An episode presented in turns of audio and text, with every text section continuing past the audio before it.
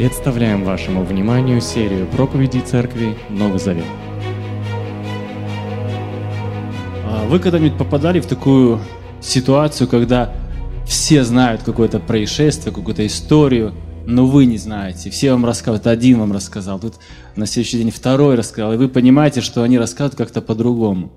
Каждый по-своему. И может быть даже центром какой-то истории были вы, только мы это называем сплетни сейчас, да? Я о другом, что иногда то, что к нам доходит, настолько изменено. У нас есть большая привилегия, преимущество, радость, и даже не знаю, какие еще слова подобрать, потому что у нас есть записанная история церкви, которую записал Дух Святой, которая вдохновлена Духом Святым, она контролируется Духом Святым. Он сам избрал, что надо нам знать, во что вникать. Книга «Деяния святых апостолов». Давайте вместе обратимся к ней. А, Будем снова читать с первой главы до восьмого стиха. У кого есть Писание, откройте. Кто может читать, читайте. А кто нет, слушайте. В своей первой книге Феофил я изложил все, что делал и чему учил Иисус с самого начала, и до того дня, когда Он, дав повеление через Святого Духа апостолам, которых Он избрал, был вознесен на небо. Им же Он являлся в течение сорока дней после своих страданий на кресте, дав много доказательств того, что жив. Они Его видели, и Он говорил с ними о Царстве Бога. Однажды, когда они вместе ели, Он велел им не покидать Иерусалима. «Ждите обещанного Отцом дара, о котором вы от меня слышали». Иоанн крестил водой, а вы вскоре будете крещены Святым Духом.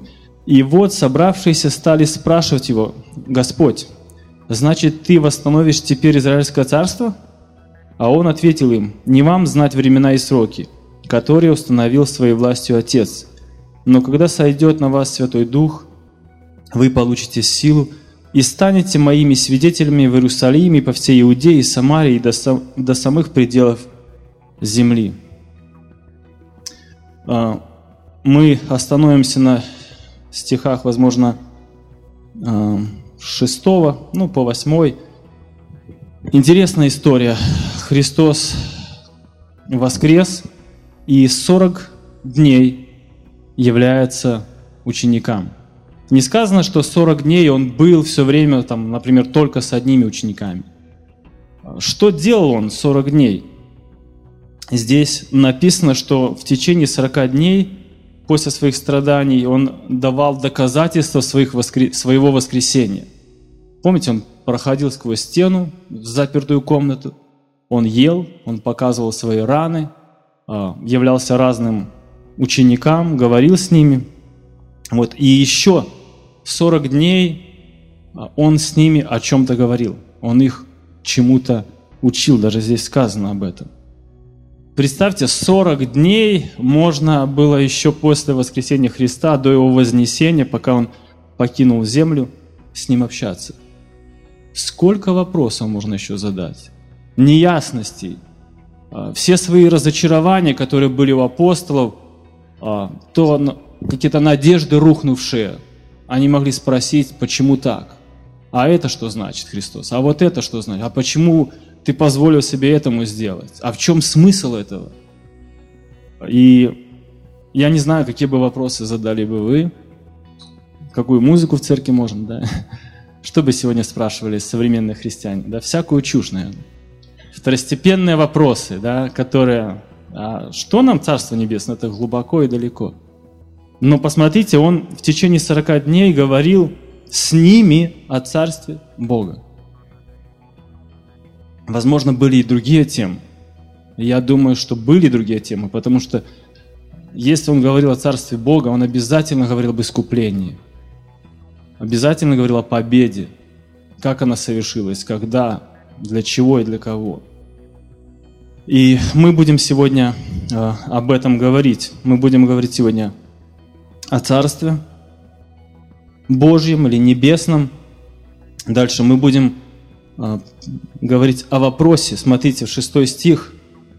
Ученики, услышав об этом всем, в последний момент, буквально перед тем, как он уходит с земли, задают ему вопрос. Господь, значит, ты восстановишь теперь Израильское царство.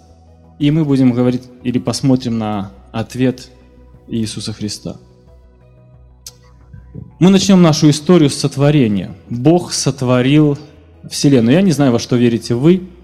Верите ли во что, вообще во что-то. Я верю, что Бог сотворил. Бог творец Вселенной, Он сотворил законы, а, по которым работает эта Вселенная.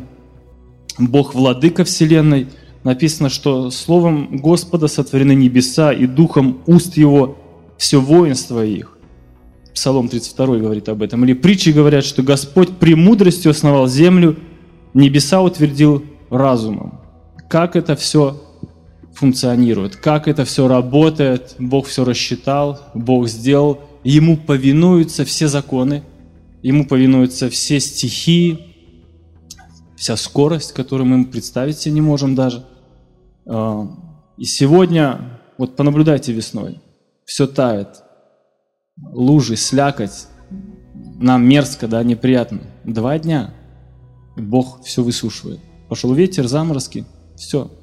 И удивляешься, как вот так вот, как быстро Богу все подчиняется. Но однажды было восстание. Две личности, затем две группы не подчиняются Богу.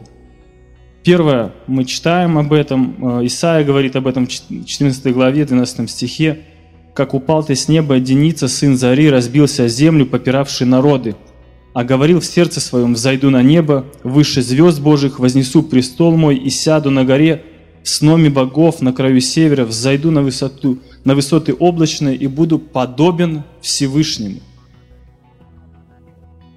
Это суперангел, мы говорили когда-то или упоминали об этом, возможно, первый из ангелов, он хотел быть подобным, он понимал, что он не может быть равен Богу, он творение. И все, что он хотел, он хотел быть подобным ему. И также люди, эту же идею, если вы читаете Бытие, третью главу, сатана скормил и людям. Вы станете как боги. Не богами, но как боги, знающие добро и зло они решили конкурировать а, с Богом. Сатана с падшими ангелами и люди стали жить как законодатели. Ну и сегодня мы пожинаем плоды этого восстания. Все проблемы, все болезни какие-то, все нюансы – это следствие восстания а, людей и духов против Небесного Царства. Библия показывает нам не разные истории. На самом деле Вся Библия, она показывает нам одну историю. Это восстановление Небесного Царства, полное подчинение. Это искупление людей, покорение. И даже Новый Завет, он начинается, помните, с этой вести. Иоанн Креститель, в 3 главе Матфея, 1 стихе провозглашает «Покайтесь, ибо что? Приблизилось Царство Небесное» как никогда раньше, оно ближе к вам сегодня. Сам Иисус начал говорить, покайтесь, ибо приблизилось Царство Небесное. Около 60 раз упоминается о Царстве Божьем, упоминается Иисусом Христом. Не в четырех Евангелиях, которые они повторяют подобные истории, а в разных ситуациях. Кстати, синонимы это небесное и Божие это синонимы, чтобы вы понимали. И главной, главной его темой – и было Небесное Царство. Мы только что прочитали, что Лука в Деянии апостолов тоже записывает, что после воскресения он говорил о Небесном Царстве. Первая его проповедь тоже об этом была. Марк в первой главе. «Исполнилось время и приблизилось Царство Божие. Покайтесь и веруйте в Евангелие». Он говорит, скоро наступит такое время – Грешник туда не войдет, нечистый туда не войдет. Лука дальше продолжает в своем Евангелии и э, цитирует слова Христа, когда он говорит, «Благовествовать я должен Царствие Божие, ибо на то я послан». Нагорную проповедь он начал со слов «Блаженно нищие духом, ибо ваше есть Царство Божие». Когда Спаситель послал учеников по двое, что заповедал им говорить? Созвав же двенадцать, дал силу и власть над всеми бесами, врачевать от болезней и послал проповедовать о церкви. Царство Божие. Мы видим, э, все Евангелие пропитано вот этой идеей. Он посылает 70 учеников, что они должны говорить. То же самое. Говорите им, приблизилось к вам Царство Божие. Если же придете в какой город и не примут вас, то выйди на улицу, скажите, и прах, прилипший к нам от вашего города, отрисаем вам. Однако же знайте, что приблизилось к вам Царство Божье. Мы помним а, разные истории, где упоминается Царство Божие. Однажды один человек пришел ко Христу, и он говорит, я готов за тобой идти после того, как похороню отца. На что Христос ответил, представь мертвым погребать своих мертвецов, а ты иди, благовествуй Царство Божие. Везде вот эта идея. Просто посмотрите внимательно, вы ее увидите. Ее. Не знаю, мы иногда проходим, мы из-за понятия церкви, нас, мы не видим э, вообще то, о чем говорит Христос или о чем говорили э, ученики дальше – в молитве «Отче нас» Он учил нас молиться «Да придет Царствие Твое». У нас много нужд, да? Сто процентов у каждого. Но Господь сказал, не ищите, что вам есть или что пить, и не беспокойтесь, потому что всего этого ищут люди мира сего. Ваш же Отец знает, что вы имеете нужду в том. Наипаче ищите Царство Божие, и все это приложится вам как тяжело довериться этим словам, да? но Бог об этом говорит. Многие свои притчи Христос посвятил Царству Небесному. Он раскрывает природу Царства Небесного. Каково оно есть. Они слышали, они пытались понять, о чем говорит Христос, о каком царстве. Помните, о чем он говорит? Что Царство Божие подобно зерну горчичному. Маленько-маленько упало и так разрослось что там птицы укрываются, много-много кто может э, под ним прятаться. Подобно закваске. Начинается с малого, заквасилось все тесто. Помните, сокровища на поле, драгоценные жемчужины, которые, если человек находит, продают все. Он говорит, Царство Небесное стоит того, чтобы поменять все в этой жизни. Подобно неводу, в Ветхом Завете, или о Ветхом Завете он сказал, законы пророки до Иоанна, с сего времени Царство Божие благовествуется. Когда он смотрел на маленьких детей, он говорил опять же ту же идею. «Пусти детей приходить ко мне и не возбраняйте им, ибо таковых есть Царство Божие». С другой стороны, он говорил о богатых, как трудно имеющему богатство войти в Царство Божие. Ибо удобнее верблюду пройти сквозь игольное уши, нежели богатому войти в Царство Божие. Еще в одном месте он говорит, Царство Божие есть внутри вас. И, конечно, а, ученики были знакомы с идеей Царства Божьего. С идеей царя. Они понимали это. А, мы еще поговорим об этом позже. Сегодня неверующие люди а, не понимающие часто говорят нам, ну, Христос хороший учитель, хорошим вещам учил. Действительно, если все люди э, исполняли то, что написал, мир бы стал там лучше, светлее, веселее, чище. Но смотрите, он не для этого пришел, он говорит, что будет суд. Покайтесь, приготовьтесь к суду. Вот что главное. Скоро наступит Царство Божие, он говорит. «Покайтесь, ибо приблизилось Царство Божие». Вот проповедь э, Иисуса Христа. Ученики понимали, они шли э, за Ним именно по этой причине. Почему? Они ждали царя. Помните это? Они ждали царя, они шли за ними, и когда э, Христос шел, как мы сегодня говорим, вербное воскресенье, что они кричали?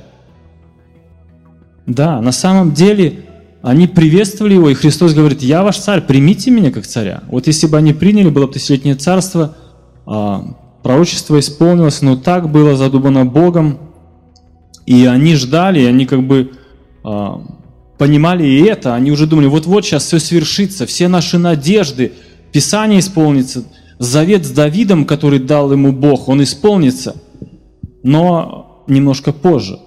И помните, он даже был убит как царь. Табличка, я имею в виду, считался царем, да? Табличка была над нем, Пилат повесил. Что там было сказано, помните? Царь иудейский. Вот если пробежаться, вот мы даже не по всем ссылкам пробежались о Царстве Небесном, мы видим, сколько много Иисус говорил, концентрировал свое внимание именно на этой теме. В послании Колоссянам написано о победе на Голгофе, и это ключевая точка победы. А, если посмотреть, 2 глава, 15 стих, «Отняв силы у начальств и властей, властно подверг их позору, восторжествовал над ними собой». Другими словами, его смерть принесла победу. Это вот переломный момент, кульминация, точка, а, когда Христос... Все, все жалели Христа, все думали, хороший человек умер очень плохо, как так случилось, почему. Все думали, что он проиграл, это поражение, но это была победа. Победа, где он победил дьявола, и с этого момента идет война за души людей. После этой победы после этого огромного события, которое тоже, кстати, однажды закончится. Написано в первом послании Коринфянам, 15 а, главе, «Как водами все умирают, так во Христе все живут, каждый в своем порядке. Первенец Христос, потом Христовы в пришествии Его.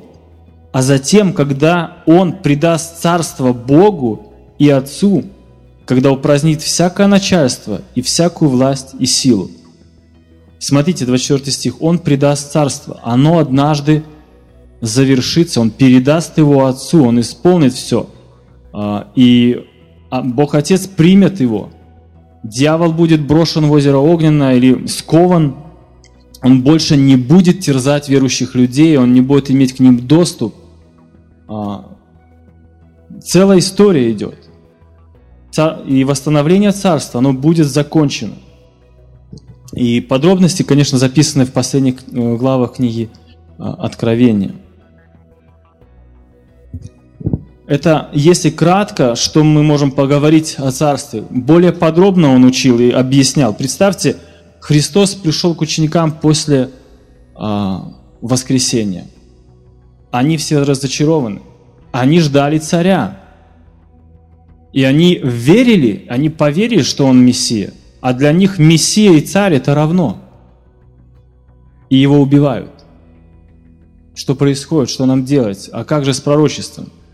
Поэтому, вероятнее всего, поэтому это была главная тема. Почему он столько дней им объяснял? Он показывал всю связь.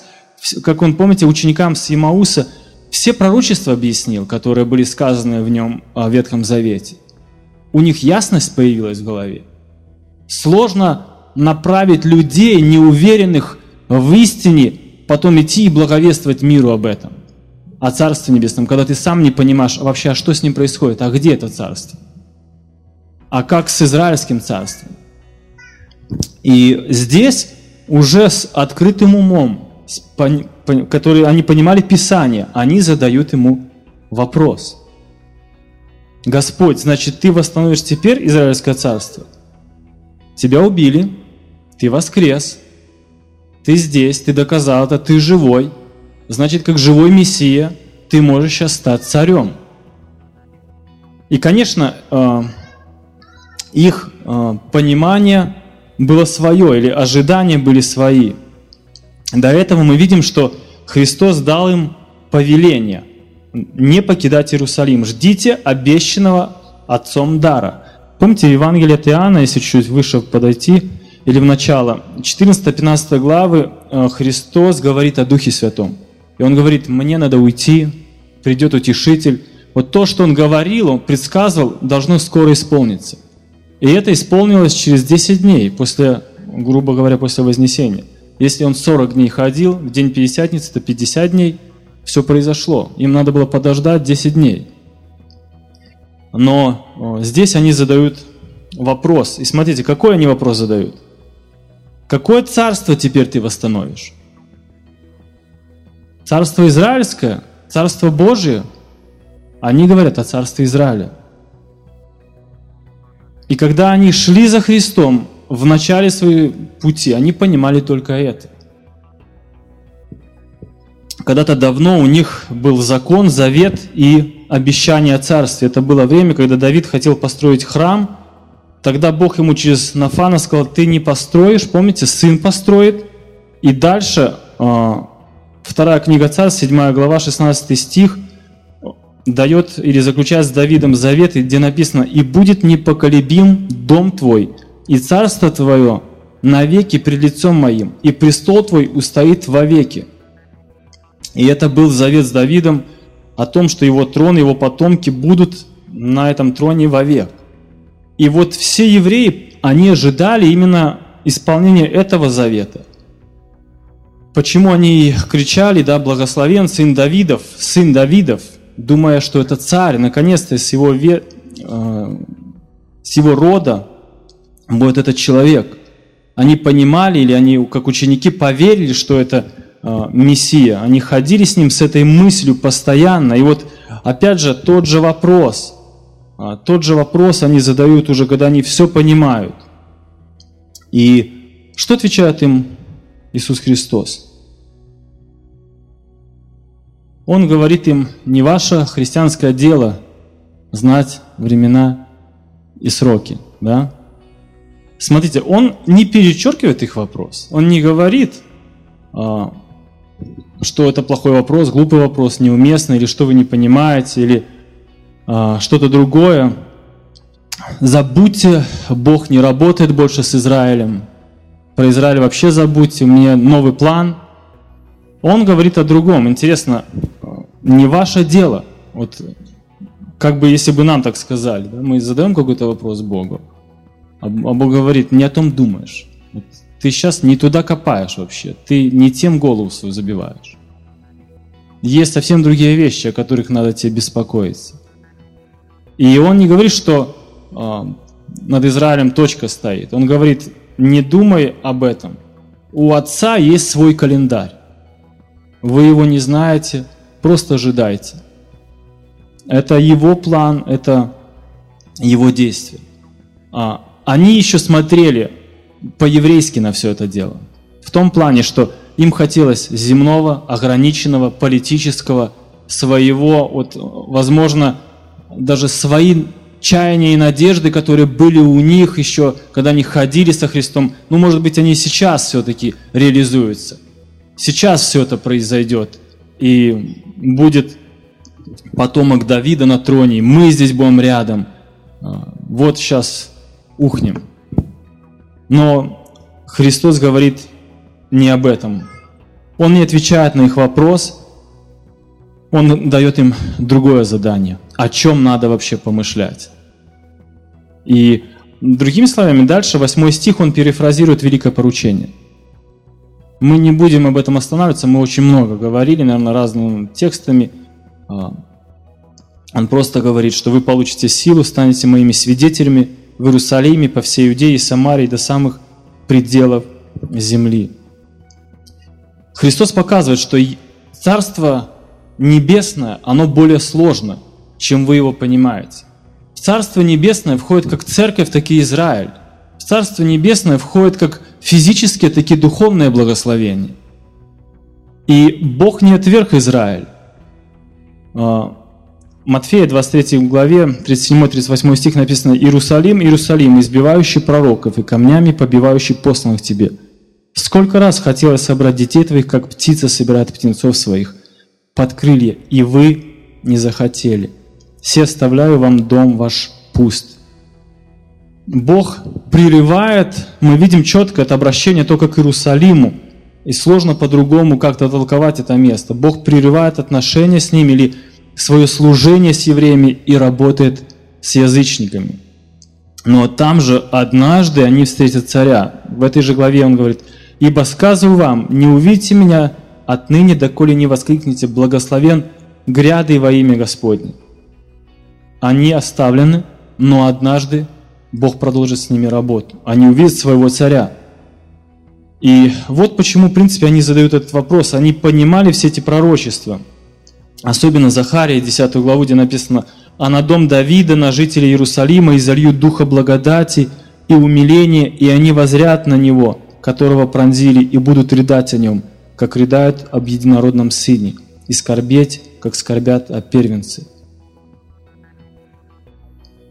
Римлянам написано, «Ибо не хочу оставить вас, братья, в неведении о тайне сей, что вы не мечтали себе, что ожесточение произошло в Израиле отчасти до времени, пока войдет полное число язычников». Бог не отрицает Израиль. Вот он вернется к нему и восстановит. И мы видим, я еще раз говорю, Бог не говорит, забудьте там про евреев. Наоборот, смотрите, Бог работает с евреями. Именно через них дальше и церковь расширялась. Через служение евреев язычники, то есть мы, пришли э, к Богу. Сейчас происходит утверждение Царства Божия в сердцах миллионов людей, спасенных людей. Царство Божие в церкви, царство в израильском народе. Посмотрите в Откровении, написано, «И вознес меня в духе на великую и высокую гору, и показал мне великий город, святый Иерусалим, который не сходил с неба от Бога. Он имеет большую и высокую стену, имеет 12 ворот, и на них 12 ангелов. И вот дальше написано, а на воротах написаны имена 12 колен сынов Израилевых. 12 колен сынов Израилевых, Стена города имеет 12 оснований, а на них имена 12 апостолов. И, и Израиль, и церковь вместе. 21 глава Откровения Иоанна Богослова. Смотрите, вот э, учение Христа о Царстве. Мы прошли по вершкам, на самом деле, может быть, еще позже будем возвращаться. А, каково оно? Как он понимал, о чем он говорил? Он говорил только об этом он апостолов посылал или учеников опять говорить об этом. Бог трудится над восстановлением своего царства. И мы читаем, что однажды он э, завершит эту работу. Об этом он опять говорит здесь ученикам. Им надо было это все понять, чтобы, если ты твердо знаешь истину, тогда ты смело ее провозглашаешь. Им надо было это, в этом разбираться – Какая их реакция, друзья? Вот снова они пришли со своей надеждой. А им говорят, нет. Не об этом думайте. У Отца другой план. Он сам определит и скажет. И дальше Христос говорит, да, вы будете моими свидетелями от Иерусалима. Какой вектор? Иерусалим, Самария и пределы земли. Вот ваша задача. Работайте, трудитесь говорите, Царство Божие не только Израиль, оно шире, оно не только политически, оно в сердцах людей. Нужно распространять, идти делать это. И, возможно, мы бы опечалились. Мы не любим э, получать тот ответ, на который мы настроились или мы ожидаем, просто по-человечески. Но что происходит с апостолами, друзья? Филипп проповедовал о Царстве Божьем. Если почитать дальше, мы видим это. В Деянии 19 главе, в первом стихе написано, что Павел говорил о Царстве Божьем. В 20 главе, в Деянии, Павел говорит, «Но я ни на что не взираю, не дорожу своей жизнью, только бы с радостью совершить поприще мое и служение мое, которое принял от Господа Иисуса, проповедовать Евангелие благодати Божией. И ныне вот я знаю, что уже не увидите лица моего все вы, между которыми ходил я проповедовать Царствие Божие.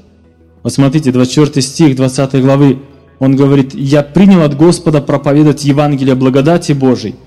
А дальше он говорит, «А между вами я проповедовал Царство Божие». Проповедовать Евангелие благодати, проповедовать Царство – это синонимы для Павла спасительная весть о Царстве. И, конечно, даже книга Деяний апостола у нас заканчивается именно вестью о Царстве Небесном. Какие выводы мы можем для себя сделать? Первое. Если ты никогда об этом не думал, подумай, стал ли Бог царем твоей жизни? В каком царстве ты живешь? Кому ты принадлежишь? Библия четко говорит, что однажды все люди преклонят свое колено перед Богом. Все. Веришь или не веришь, ты преклонишь колено, ты увидишь его. Одни сделают это с радостью, другие нет. Другое, мы видим, как и ученики, они приняли эту эстафету, приняли служение, честь проповедовать Евангелие Царствия. То, что Бог призывает делать нас, ободриться, идти и поступать. Пусть Бог, Он сам говорит, Он даст на это силы. По-человечески это нереально, невозможно. Но в Его Царстве есть на это ресурс, как мы говорим. Бог даст силы и поведет их. Что они и делают, что и произошло. И для нас, для верующих людей, это ободрение. Ободрение во многом, что однажды это царство или вот эта земля закончится, там закончатся наши беды, страдания, и мы в полноте вкусим жизнь Царства Небесного. Что бы ни происходило сейчас, это утешение. Конечно, благодарность Богу за эту книгу, за откровенную его книгу, за вопросы учеников. Я всегда говорю, мне нравится, что Библия не скрывает падение людей, странные вопросы, откровенные вопросы. И не только там, знаете, все позитив, все правильно и хорошо –